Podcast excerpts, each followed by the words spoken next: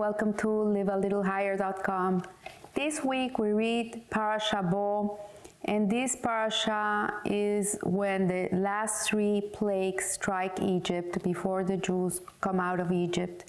And I'm gonna discuss the ninth plague, which was the plague of darkness.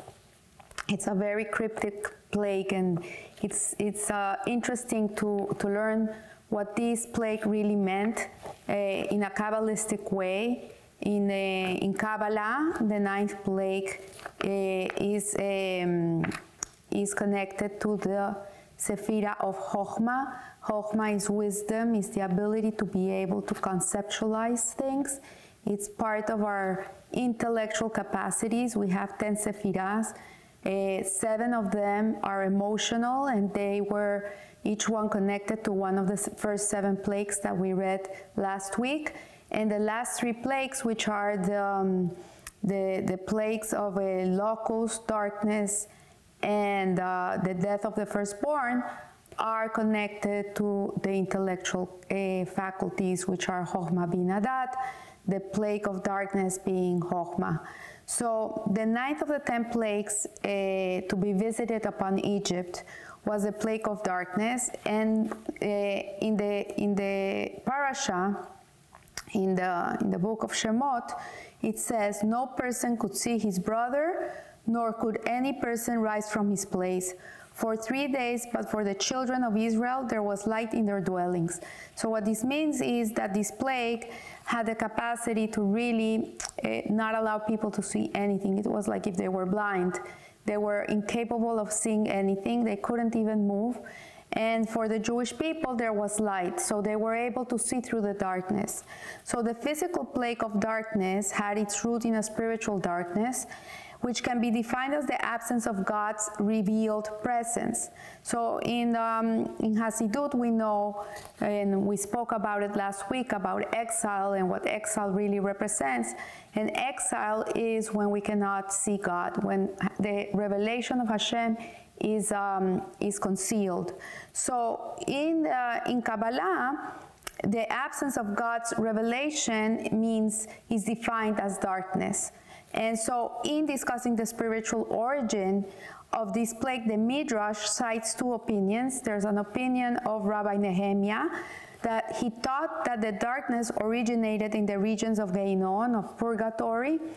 And as we know, Gehinnom is a place where the soul goes after he dies to be cleansed before it can ascend. And then Rabbi Yehuda thought that this originated in the celestial spheres. And this comes from the Midrash Rabbah. So the Hasidic masters explain the difference between these two forms of darkness. And so the classic dark, there's one type of darkness that is called the classic dark, is associated with Gehinnom, and it acts like a curtain. And so, for example, you're in your house and the sun is coming in and you don't want it to burn your furniture. You draw down a curtain that doesn't allow the light from the outside to come into your house. But the moment that you pull the curtain open, then this light is revealed again. So we see that this type of darkness obstructs the sunlight and leaves the room thoroughly in the dark. And this is the darkness of Gehinnom, where God's presence is entirely concealed. And then you have this second type of darkness, which is a celestial dark. And this celestial dark is primordial. It predates all light. So this celestial dark is the darkness that was experienced before the creation of light, before Hashem said, "And let us make light." And so it says that God's essence is beyond revelation. And when he chose to reveal himself, he radiated outwards so that his light would become visible, but beyond the light there was still dark. And so the dark is the domain of his essence, and the essence doesn't require light. And comfortably ensconced within itself, it doesn't lack luminescence, but transcends it. So let's try to understand this a little better. All these concepts come from the Lukotei Torah, the mimers of the Rebbes. And so it says, in other words, the classic dark conceals God's light, whereas the celestial dark reveals God's essence, which transcends all light. So one is concealment of light, and the other one is, in a way, it's a revelation of godliness. So he continues explaining here. This is an article written by Rabbi Leiser Gunkov, which you can find in Kabbalah of Darkness. It's called the Kabbalah of Darkness. It's in Chabad.org. He continues to explain that these two forms of spiritual dark, when experienced on the human level, elicit two very different reactions. The classic dark is the concealment of light. Left in the spiritual dark, the human yearns for godliness. So when you're in a world like this, where the concealment of Hashem is obvious, it's a very dark world and we can feel it, then the soul is yearning for that light. We're yearning, we're thirsty for light, we're thirsty for Torah knowledge, we're thirsty to learn, we're thirsty to connect.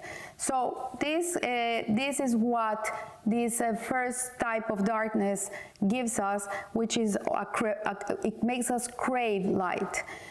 The celestial dark, on the other hand, in a human level, has a spiritual negative effect, because this light, the human being cannot come to grasp. We cannot ever come to understand this light.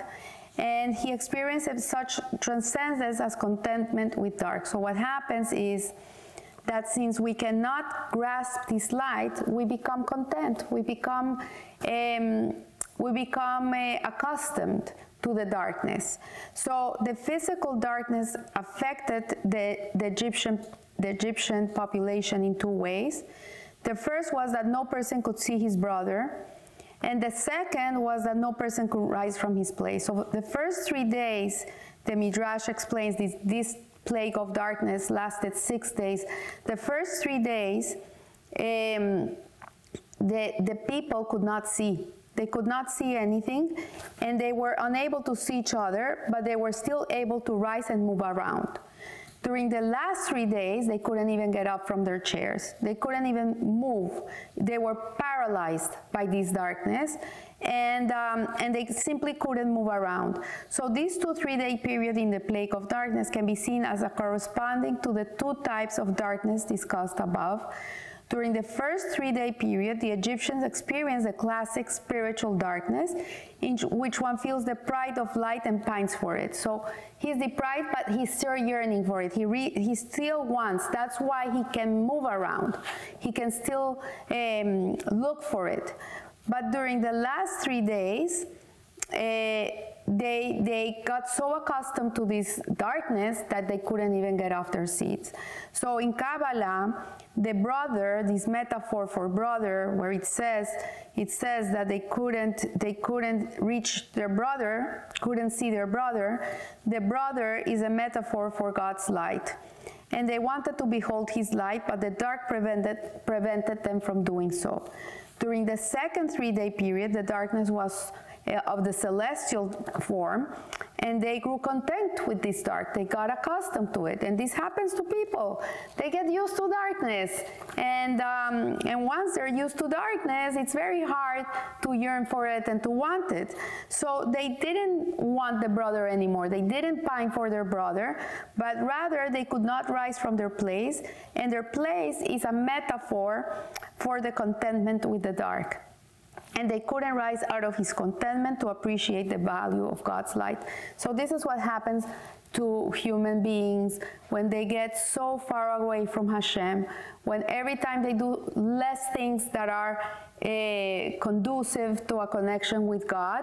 What it does is that it makes them they can't even feel godliness anymore. They can't even reach. They can't even feel it. They can't even yearn for it.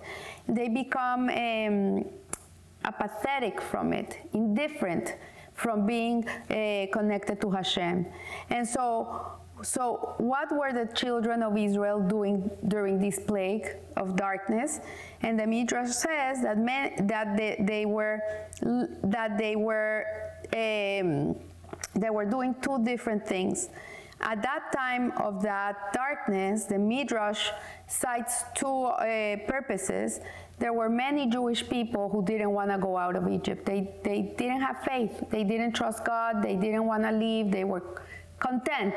They were comfortable. They got used to it, and they didn't want to leave. So what happened was that 80% of the Jewish population did not leave Egypt.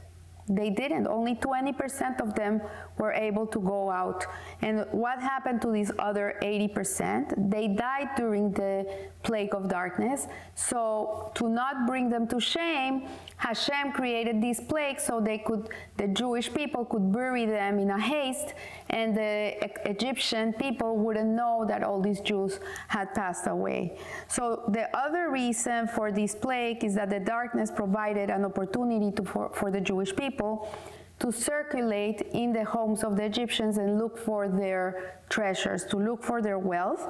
Abraham was prophesied that when the Jewish people were going to go out of Egypt, Hashem promised him that they would come out with wealth. They would come out very wealthy.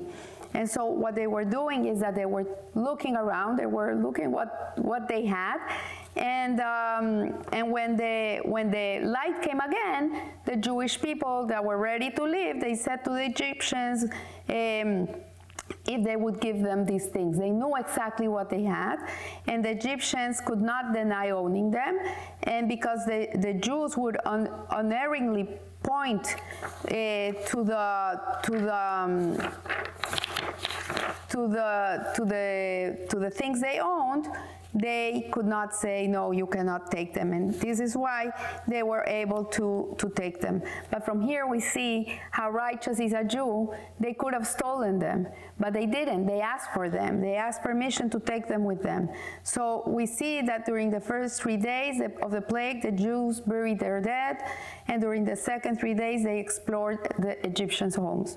On a metaphoric level, these two pursuits constitute antidotal activities to the two forms of darkness described above. So they were really an antidote to these forms of darkness. So the antidote to the darkness that conceals the light is to tear away the concealing curtain and step into the pool of light.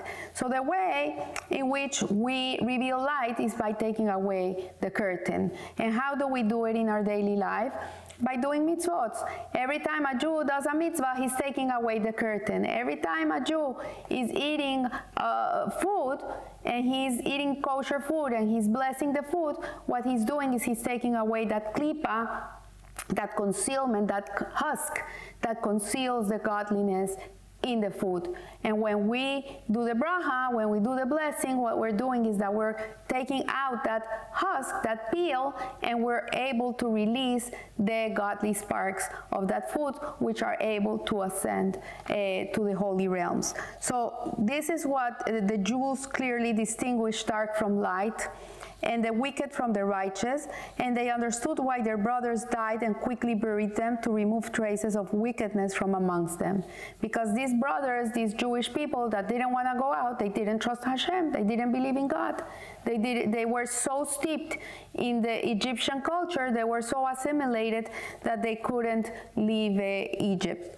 And then the antidote to the darkness that is content with being dark is to peer into the dark and identify its divine root, to recognize that the fact that man is content to be without light is a reflection of the fact that his creator transcends light. And this is on a very deep level, is that if God comes from the darkness, because before the world existed, there was desolation and darkness, and he transcended that light, that darkness. The Jew also has the ability to transcend the darkness. We can also always jump out of it and transcend it. And so the Jews peered into dark hidden places and discovered gold and silver treasures. In the language of the Kabbalah, gold and silver represent love for God. And the Jews peered into the darkness and discovered their love for its hidden divine roots. So when a person is steeped in darkness, in a darkness where he's content with the darkness, the antidote to getting out of this darkness is to understand that the same darkness is part of his connection to Hashem. That if he's feeling this way, is something he has to live, is something he has to experience in order to be able to transcend and connect to the root, connect to the essence of that darkness. And in that way, a person can always rise above anything. It's either by taking out the curtain and revealing the light, or jumping over the darkness and transcending it and going to the light. So I want to wish you a blessed week, and remember, live a little higher. Thank you.